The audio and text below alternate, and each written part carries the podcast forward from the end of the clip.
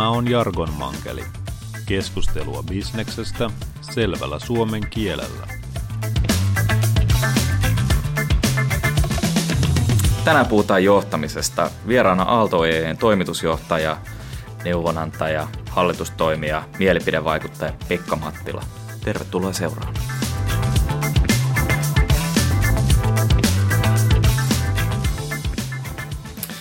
No niin Pekka, kerro hieman, että mikä sai sut kirjoittamaan just tämän kirjan johtamisesta? Tässä viimeisen seitsemän vuoden aikana joka viikko on tavannut johtoryhmiä ja isojen organisaatioiden johtajia. Ja kun juttelee varsinkin kahden kesken, niin huomaa, että samat toiveet ja haaveet ja toisaalta sitten pelot ja tämmöiset niin kuin kauhukuvat niin kuin tavallaan on aina läsnä. Ne on niin kuin toistuu ihan uudelleen tietyt teemat ja oikeastaan niiden ympärille mä oon kirjoittanut eri paikkoja niin kuin lyhyempiä tekstejä vuosien aikaa ja nyt oli sitten hyvä niin kuin ko- koota niitä ajatuksia ja lankoja yhteen tässä. Joo. Kuinka, tai kuinka moneen ehkä tämmöisen sitten toiveet ja, ja, ja tota, kauhukuvat vois, vois sitten typistää, että kuinka monta tämmöistä erilaista skenaariota siellä on, jotka toistuu? Tavallaan ehkä, ehkä kielentutkija Prop niin tota, tutki tarinoita ja tarinoiden logiikkaa ja huomasi, että saduista löytyy vain joitakin kymmeniä juonenkäänteitä. Ne toistuu vähän eri järjestyksessä yhä uudelleen ja uudelleen. Ja lännen elokuvista löytyy vielä vähemmän erilaisia juonenkäänteitä, joita voi sitten leikata ja liimata yhteen. Samat ilmiöt on työelämässäkin. Että me koetaan aina, että kaikki asiat on jotenkin ainutlaatuisia ja uniikkeja tapahtunut vaan meille, että kukaan muu ei ole varmaan nähnyt vastaavaa. Ja samaan aikaan naapurikorttelissa koetaan ja eletään ihan samaa tilannetta. Kyllä, tuntuu itsekin omasta arkielämästä, että huomaa, että, että nämä kokemukset eivät ole aivan niin ainutlaatuisia kuin itse tuppaa ajattelemaan, mutta, mutta voitko avata hieman konkreettisemmin, että minkä tyyppisiä kokemuksia siellä johtajilla sit usein on? Mikä on johtajan sielumaisema? Ehkä niin kuin, moni johtaja niin kuin painii esimerkiksi sen kanssa, että kun nyt on puhuttu paljon autenttisuudesta, osittain vähän niin kuin väärälläkin tavalla, että et, et, et miten tavallaan, miten olla oikealla tavalla läsnä, olla oma itsensä, olla kokonainen, mutta silti olla turvassa jotenkin, koska mitä, mitä aidompi on ja mitä enemmän niin kuin iholla on, sitä alttiimpi on niin kuin kritiikille, moitteille, sitä paljaampi on niin kuin, ja haavoittuvaisempi on. Et aika paljon liittyy näihin niin kuin etäisyyden säätelyyn, että kuinka lähellä on, on, on, on niin lähellä, että voi vielä tota, voi vaikuttaa myönteisesti, mutta ei sit toisaalta ole alttiina väärällä tavalla. Ja sit kuinka, kuinka kaukana pitää olla niin, että ei ole liian kaukana, että et tavallaan niin kuin, että se etäisyys on liian pitkä, että voisi enää vaikuttaa tehokkaasti. Etäisyyden säätely on tyypillinen teema. Ylipäätään se niin kuin näyttämöllä oleminen, muiden katseiden kohteena oleminen, viestiikö oikein, välittääkö oikeita asioita. Monen ihmisen niin kuin oma käsitys siitä omasta vaikuttamisesta on ihan erilainen kuin mikä se todellisuus muiden silmin on. Ja sitten on tämä peilin ajatus se, että, että tavallaan niin kuin, että, että, että mitä me nähdään, mitä muut näkee meissä, mitä me nähdään itse. Ja aika moni tavallaan pelkää myös sitä, että, että, että entä jos mä mokkaan, entä jos mä vienkin asioita väärään suuntaan, entä jos tämä ei onnistu, mitä mulle sitten tapahtuu. Tähän liittyy myös tämä huijarisyndrooma, että, että, että tavallaan että, että, että kun ihmiset etenee, jotkut etenee aika nopeastikin, se tulee se ajatus, että, että hetkinen, mä en ole ollenkaan niin fiksu ja pätevä, kun kaikki muut tuntuu olettavan ja kohta mä jään kiinni. Joo, huijarisyndrooma puhuttiin tuo aiemmin. Tota, tässä ennen, ennen tätä lähetystä niin kerroit, että harrastat tai olet lukenut psykoanalytiikkaa ja, ja kieltämättä tässä tulee hieman semmoinen vaikutelma, kun puhut, että sun sohvalla on ollut useampikin toimitusjohtaja kertomassa vähän että omista tuntemuksistaan. Miten syvälle sä pääset niissä keskusteluissa näiden? No, no tärkeintä on niin kuin muistaa se, että tavallaan että itse ei ole niin kuin ammattiterapeutti, eikä, eikä, eikä kenenkään pitäisi mun terapiaan joutuakaan. Et me puhutaan ehkä, niin kuin, että se on vielä aika, aika niin kuin, ehkä, ehkä mä ajattelen niin kuin psykoanalyyttisiä työkaluja semmoisia niin kuin herkistävinä työkaluina. Et tapa katsoa elämää, tapa katsoa ihmisten, niin kuin, kun se, ymmärtää sitä toimintaa ja, ja heidän ajattelua ja muuta. Minkälaisia työkaluja nyt tarkoitetaan? No esimerkiksi Abraham Chalesnik, Manfred Getz de Fries, jotka on niin kuin hyvin paljon niin kuin keskittyneet omassa työssään nimenomaan niin kuin organisaatioiden johtamiseen liittyy nimenomaan tähän niin kuin esimerkiksi johtajan elämänkaareen erilaisiin, miten johtaja lukee tilannetta, mikä, mikä ajaa häntä, mikä saa hänet itsensä innostumaan ja muuta. Että et hyvin paljon niin kuin sekä sen organisaation tasolla että yksilön tasolla. No voiko näitä löy- näistä löytää sitten konkreettisiakin ohjeita suomalaisille ei, johtajille? Ei ehkä ohjeita, mutta mut, mut, mut itse ymmärrystä. Hmm. Et, et, niin kuin se, että et, että et, ihminen pystyisi ymmärtämään paremmin, että et, miksi hänestä tuntuu tältä, miksi hän toimii näin. Mm. Se, se on jo niin kuin, sitten sit tavallaan kyllä ihmiset ne ohjeet löytää sit itse, kun hän ensin ymmärtää sen tilanteen. Joo.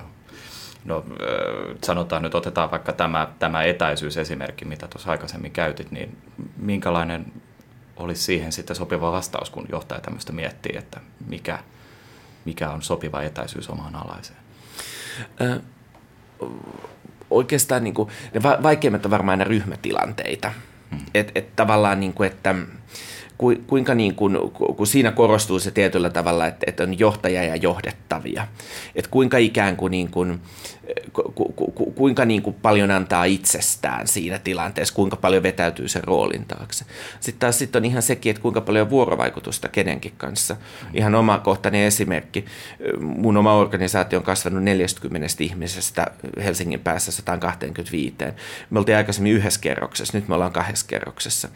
Sitten toisesta kerroksesta on tullut vähän sen johdon ja hallinnon kerros, että siellä on hiljasta ja siellä on työhuoneita ja siellä on, siellä on niin kuin tällaiset toiminnot. Ja mä vietän ite... Suljettu osasto. Ei sentään on, siellä on, kyllä meillä avaimet toimii joka suuntaan, mutta mä itse niin kuin kuitenkin sen toimistoajan vietän aika paljon siellä, koska siellä on mun mahdollisuus käydä neuvotteluita ja keskusteluita ja muita.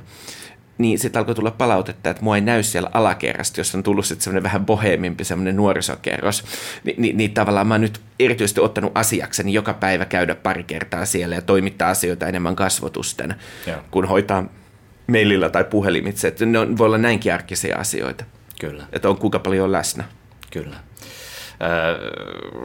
Jos kuitenkin vielä mennään siihen, että minkä takia halusit kirjoittaa tämän kirjan, että mikä, mikä se tämmöisessä niin kuin suomalaisessa johtamisessa nyt on sellaista, mitä, mitä tällä oikeastaan haluat paikata?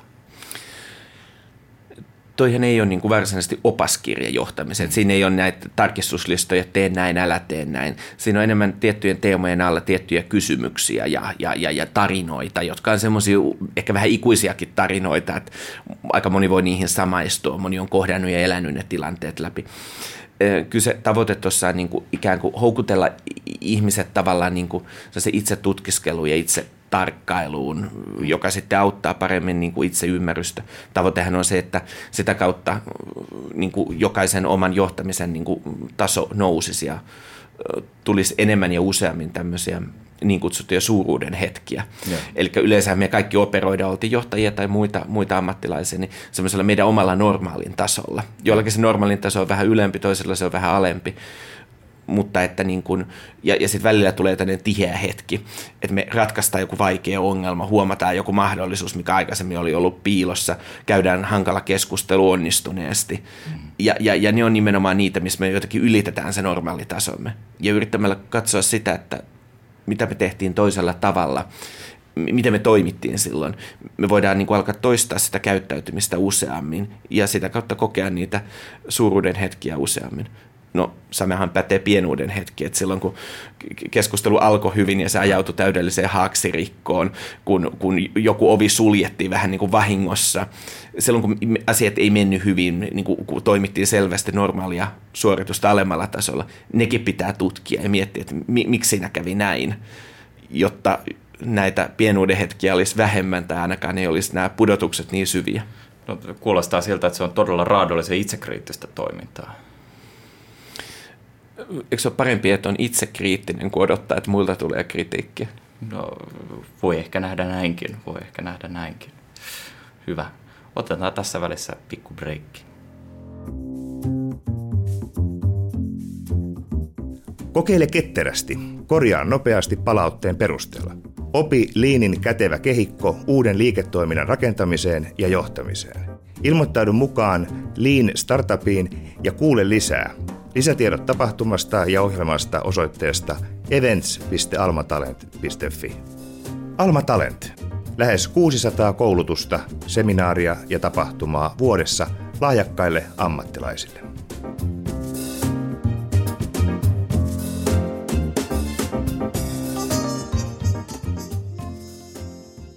No niin, tervetuloa takaisin. Vieraana siis Pekka Mattila, joka on kirjoittanut juuri johtamisesta kirjan ja on itse myöskin paitsi tota, tutkimuspuolelta niin asiantuntija, mutta myös kokemusasiantuntija. Kerro omiin kokemuksiin ehkä viitaten vielä, että mikä on pahin sudenkuoppa, mikä johtajalla voi olla? Nopeasti tulee ehkä mieleen kolme semmoista tyypillistä, jotka, jotka, jotka voi mennä niin kuin pieleen, että et, et, tämmöisessä niin kuin menestysorganisaatiossa, kasvuorganisaatiossa, niin, niin aina tämmöinen hybriksen vaara. Eikä vauhdinvaara. Niin, liikaa nopeutta, liikaa vauhtia, tavallaan niin kuin, että et, et ei osata niin kuin huomata, että vaikka pelitilanne muuttuu tai että otetaan aivan liian isoja riskejä. Mm. Ei kuunnella mitään kriittisiä ääniä. No sitten toinen on se, että epäonnistuu johtamaan itse sitä tärkeintä suhdetta työelämässään, eli suhdetta omaan pomoon. Että herra, se on herran laki aina niin tavallaan, että et ei, et ei niinku pysty rakentamaan hyvää dynamiikkaa sinne. Se on kuitenkin se, mistä hirveän paljon riippuu. Ja sitten tota, kyllä niin kun, kun, äh, aika moni johtaja tuskailee sen kanssa, että mikä on niin kun oikea tapa ja määrä delegoida. Toiset kompastelee ehkä, ehkä siinä, että ne ei osaa delegoida lainkaan. Tyypillisesti tämä on sellainen, että kun noustaa asiantuntijasta esimieheksi, yeah. niin vieläkin kilpaillaan se oman porukan kanssa siitä, että kuka tämän osaa parhaiten ja halutaan niin kuin pitää kaikki langat ehdottomasti käsissään, jolloin se porukka aika nopeasti vieraantuu. Okei, meillä ei ole mitään roolia, meihin ei luoteta. Ja sitten syntyy se sellainen kehä, että ihmiset alkaa sitten käyttäytyäkin sen mukaan, että ei meihin voi luottaa. Sitten taas on to, jotkut delegoi liikaa, eli ne delegoi kaiken, jolloin se johtaja onkin se, niin kuin, on, niin kuin, se on vaan niin kuin aukko siellä organisaatiossa, et, et, ja, ja aika nopeasti tulee kritiikkiä sit siitä, että mihin me tätä tyyppiä edes tarvitaan. Onko se sitten samalla myöskin harha vai onko se ihan aito, aito ongelma, että jos delegoi kaiken? No mä itse usein sanon niin päin, että aika usein kun kuitenkin käy paljon näitä tämmöisiä ohjaus- ja, ja valmennus- ja sparrauskeskusteluita, että et, et, et, et varsinkin silloin kun on niin paljon ruuhkaa asioista, että delegoi kaikki, koska kyllä ne niin delegoituu sitten sieltä takaisin pöydälle ne va- vaikeimmat asiat, jotka on niin jotenkin solmussa, että et, et näin, mutta mut, mut ehkä mä tarkoitan sitä, että johtaja ei ota sitä niin roolia ollenkaan, silloin syntyy aika paljon semmoista piilovallan käyttöä ja se on niin ongelmallista, että ihmiset, ainahan niin valta tyhjää täyttyy. Kyllä. No tässä mentiin jo vähän tuota, myös tähän johtajan omaan uraan, kun, kun viittasit, että, että tärkein suhde on se suhde omaankin pomoon. Ja pomo se on aina johtajallakin, mutta minkälainen on tämmöinen tyypillisen johtajan elinkaari? Ehkä voisi ajatella, että siinä on niin kuin kolme vaihetta tyypillisesti. Että on tämmöinen sisääntulovaihe ja se on niin kuin sellainen, että Että et kaikki näyttäytyy uudelta, ollaan aika, aika innoissaan, halutaan kokeilla kaikkia. Et ikään kuin sen paneelissa on aika paljon nappuloita ja mittareita ja painellaan kaikkia ja katsotaan, mitä tapahtuu. Ja, ja silloin ikään kuin, niin kuin testataan, että mikä toimii, mikä ei toimi. Hmm. Sitten tulee tämä tämmöinen niin kuin vakiintumis- tai konsolidoitumisvaihe, että nyt mä ymmärrän, että tämä nyt se, nämä napit auttaa, näitä mittareita kannattaa seurata täällä ja niin kuin harjaannutaan koko ajan paremmiksi siinä. Ja, ja, ja, ja tässä yleensä niin kuin tavallaan ne johtamiskeinotkin, niiden määrä alkaa ehkä vähän supistua, mutta niitä käytetään enemmän ja paremmin. Siinä tässä kohtaa usein se niin kuin suoritus on, on, on niin kuin huipussaan johtajalla. Ja sitten tulee tämä tämmöinen niin kuin hiipumis- tai tämmöinen niin kuin irtautumisvaihe, jossa niin kuin kaikki on niin nähty, että kaikki alkaa olla jo hirveän tuttua. Että se on vähän niin kuin se liian kokenut lääkäri, joka ei kuuntele enää potilasta, kun se tietää, että tämä on taas tämmöinen angiinatapaus, että et, et näin tämä hoidetaan. Ja, ja, ja, ja sitten niin kuin usein ympäristökin alkaa huomata, että tälle ihmiselle ne jännät asiat onkin nyt sen työn piirin ulkopuolella. Että on tämmöinen niin kuin irtautunut johtaja, että et, korkea fokus, matalat energiat. Joo, eli oikeastaan se keskivaiheen huippu on sitten se parasta aikaa johtajalle. Millä tavalla sitten, miten itse, itse johtaja voisi huomata tavallaan omassa käytöksessään tällaisia, että et viittaa tässä koko, koko ajan tähän peiliin tässä kirjassa, niin, niin, niin tota, mikä on hyvä peili sille johtajalle? Oikeastaan niin kun jos ajattelee, että mitkä on niitä peilejä, niin, niin tota, ehkä, ehkä kaksi asiaa. Siis monelle johtajalle niin kun se uudessa tehtävässä aloittamisen alkuvaihe on kriittinen. Mm. Ja, ja mehän puhutaan helposti tämmöisestä kuheruskuukaudesta. Mutta mut se tulee niinku aika paljon myös siitä, että, että, että usein silloin niinku odotukset on tosi korkealla.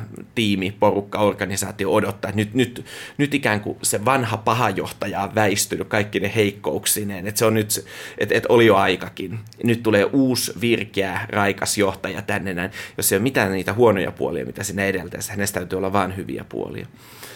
Ja, ja, ja, ja niin kuin organisaatio oikein kaipaa sitä. Tämä on niin kuin sellainen ihmiseen rakennettu taipumus, sellainen niin kuin transferenssi, sellainen ikään kuin, että me haetaan koko ajan jotain, johon voi nojata. Se on ihan lapsuudesta asti. Transferenssi, mitä, mitä se tarkoittaa? Se on niin kuin väärä viittaus, ikään kuin, että me etsitään, etsitään niin kuin, esimerkiksi johtajasta sellaisia asioita, mitä hän ei lopulta voi tarjota. Että pieni vauva, se itkee ja, ja, ja vanhemmat tuottaa pettymyksen, kun ne ei aina ymmärrä, miksi se itkee. Sitten uhmaikäinen kehuu hiekkalaatikolla, että meidän, meidän äiti on sitä ja meidän isä on maailman vahvin ja meidän auto on kaikkein nopein. Ja sitten tulee se pettymys, kun paljastuu, että näin ei olekaan, että tavallaan niin kuin se mökkimatka ei taitu sen nopeammin, vaikka kuinka kyselisi. Ja sitten tavallaan niin kuin viimeistään murrosiässä kaikki huomaa, että nämä vanhemmathan ei ole pelkästään, ne on ihan tavallisia, niin nehän on vielä urpoja. Ja, ja tavallaan tämä niin kuin pettymys on koko ajan meissä. Me haluttaisiin jotain, joka olisi vahva, voimakas, johon voisi luottaa ja nojata. Ja sitten moni kantaa tämän niin kuin myös työpaikalleen ja sitten se vahvistuu siellä yhteisössä. Ja sitten kun tulee se uusi johtaja, nähdään ne hyvät piirteet, tulee ensimmäisiä hyviä tuloksia, johtaja itsekin alkaa niin kuin uskoa siihen, uskoa, että tämä organisaatio on jotenkin niin kuin hänen otteessaan ja että et, et tästähän tuleekin hieno juttu. Ja sitten jossain kohtaa tulee se eka stiplu. Se, se voi olla aika pienikin juttu, mutta joku, jossa niin kuin, johtaja tuottaa sille yhteisölle pettymyksen, alkaa niin kuin, tavallaan huhut kiertää, että tavallaan toi meille porukan henkilöstölle ostettu kesälahja oli ihan tyhmä, että tavallaan et jäisi yhtään ymmärrä, mistä me tykätään. Ja, niin kuin, näin. Että se suhde alkaakin jotenkin, niin kuin, joka oli ihan täydellinen, niin se kuheruskuukausi loppuu. Ja usein siinä on joku tämmöinen konflikti niin kuin sen johtajan ja sen, sen yhteisön välillä. Se johtaja loukkaantuu, pettyy, todennäköisesti niin kuin, ottaa aika nopeasti vähän etäisyyttä siihen, se entisestään voimistaa sitä, että se työyhteisö ottaa taas etäisyyttä siitä johtajasta. I- ikään kuin näin, että et tämä tämmöinen niinku kesän loppu mm. toteutuu. Et, et se on niinku yksi tyypillinen haavoittuvuus. Mutta, mutta et harvemmin ehkä ne työntekijät huomaa tätä itsessään, mutta johtaja saattaa tämän, tämän eri tavalla huomatakin. Mutta mitä hän voisi tehdä sitten ikään kuin asian korjaamiseksi? Oikeastaan ymmärtää sen, että kaikki kuheruskuukaudet on vain tietyn mittaisia. Yrittää tavallaan sen aikana saada tavallaan ehkä niitä vaikeitakin asioita läpi, kun on vielä ikään kuin sitä niin kuin myötätuulta paljon.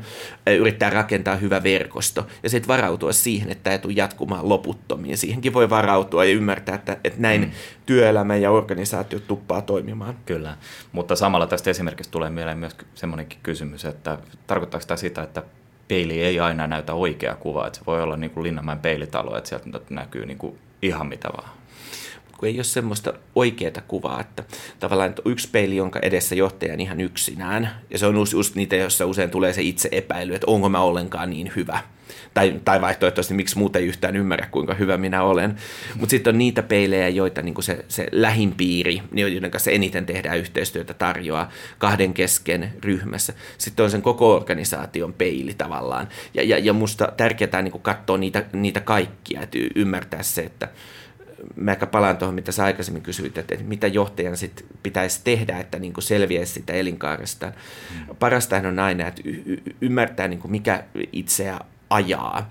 Ja, ja, ja, ja jos, jos niinku huomaa, että niinku omalkin niinku merkityksen tuntu on jotenkin muuttunut, että, että asiat, jotka aikaisemmin innosti, ei enää innosta, niin silloin on parempi niin kuin itse alkaa hakeutua johonkin uuteen rooliin tai, tai, tai maustaa sitä työtä jollakin, joka on uutta ja innostavaa. Se on aina parempi tehdä itse se aloite, kun odottaa, että joku muu tulee sanomaan, että eiköhän tämä nyt ala olla tässä.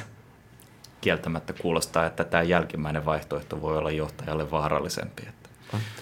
Musta, musta itse asiassa niin kuin johtajat on kypsynyt tässä asiassa aika paljon, että et, et ihmiset tekee uraliikkeitä omasta aloitteestaan ilman, että heillä välttämättä on käsikirjoitettu sitä seuraavaa vaihetta. Ja he nimenomaan haluaa pitää ikään kuin sen, sen niin kuin käsikirjoittajan roolin itsellään, eikä odottaa vaikka, että hallitus tulee ja ilmoittaa, että, että, että, että tässä on nyt niin kuin virta loppunut. Aivan. Hyvä. Mennään haastattelun viimeiseen vaiheeseen, eli kahteen kysymykseen. Mitä johtajan kannattaisi tehdä jo tänään, jotta hänestä tulisi vielä parempi johtaja. Musta sen peilin käteen ottaminen tai siihen vilkaiseminen on, on niin kuin hyvä aloittaa niin kuin ennemmin kuin myöhemmin. Ja usein se on niin kuin niinkin tekninen asia, mitä pitäisi tehdä, että ottaa sille aikaa. Nämä muodostuu helposti semmoiseksi, että, että tällä viikolla on kiire ja ensi viikolla on kiire ja sitten sit mennään tota, henkistymään johonkin tota, kolmen päivän retriittiin, jossa sitten jutellaan, että et, et, et kuinka epätäydellisiä ollaan ja kuinka voitaisiin parantaa. Ja sitten mennään takaisin töihin ja jatketaan vanhaan malliin. Olennaista on se, että tavallaan sen niin kuin itse tutkiskelun ja tarkkailun saisi upotettua siihen arkeen. Ja se tarkoittaa sitä, että sille pitää ottaa niin kuin aikaa. Et se on niin kuin ensimmäinen asia, joka kannattaa tehdä. Että ruvetaan niin kuin ikään kuin aikatauluttamaan se niin, että se on osa sitä niin kuin viikon ja kuukauden jatkuvaa ohjelmaa. No sitten jatketaan juoksua vielä puoli vuotta eteenpäin, niin mitä tämmöisellä aikavälillä sitten pitäisi tehdä? Toivon mukaan niin aika nopeasti löytyy asioita, että huomaa, että et, et, et, et, et, et on sellaisia asioita, joita mä teen erityisen hyvin niin, ja tunnistaa niitä ja sitten yrittää niin kuin järjestelmällisesti toistaa niitä useammin, kun tulee tietysti luonteva ja sopiva tilaisuus. Ikään kuin tunnistaa vähän, mikä se on se tämän kastikkeen salaisuus ja, ja, ja sitten yrittää hyödyntää, ottaa sitä kaikki irti. Onko sä itse kirjoittanut näitä tämmöisiä juttuja paperille? En mä tai, tai miten, miten sä kiinnität huomiota näin? En mä ole kirjoittanut paperilla, mutta mä yritän pitää se aika yksinkertaisena, että yksi mm. ikään kuin, niin kuin elämäntapamuutos kerrallaan, yksi äm, johtamistapamuutos kerrallaan. Et, et, et, et se on, se on, mulle se toimii itselleni ainakin niin, että esimerkiksi se, että älä lähetä mailia, äh, jos on kiire, soita puhelu, mutta mut, jos se vaan on mahdollista, niin nämä kasvotusten. Ja mä oon niin kuin itse nyt työstänyt tätä asiaa. Mä oon ollut pitkään semmoinen hyvin hyvä sähköpostin ystävä, kun niitä voi kirjoitella öisin ja, ja, ja, ja myöhäiltaisin ja varhaisaamuisin, eikä niin, niin kuin keskeytä mitään, mutta se on aika epähenkilökohtaista. Kyllä. Et yksi muutos kerrallaan, sitten kun se alkaa vakiintua, tulla luonnostaan, sitten seuraava. Se on musta semmoinen, niin kuin mikä voi olla tehokas kuuden kuukauden ohjelma. Hyvä. Oikein paljon kiitoksia, Pekka Mattila. Kiitokset. No niin, ja ahkera tuottajamme bongasi äskeisestä keskustelusta kolme jargon-termiä, josta kaikki kolme saatiin mankeloitua. Hienoa. Tästä jaksosta jää erityisesti mieleen itsekritiikin merkitys, sillä jos et itse ole kriittinen, joku muu kyllä varmasti on. Mitä tietoa yritysten lukuihin oikeasti kätkeytyy, muutakin kuin se, mitä jää viivan alle? Seuraavaksi vieraana mies Kauppalehti menestyjien takana, analyytikko Ari Rajalla. Tämä on Jargon mankeli ja minä olen Ossi Kurkisuonio.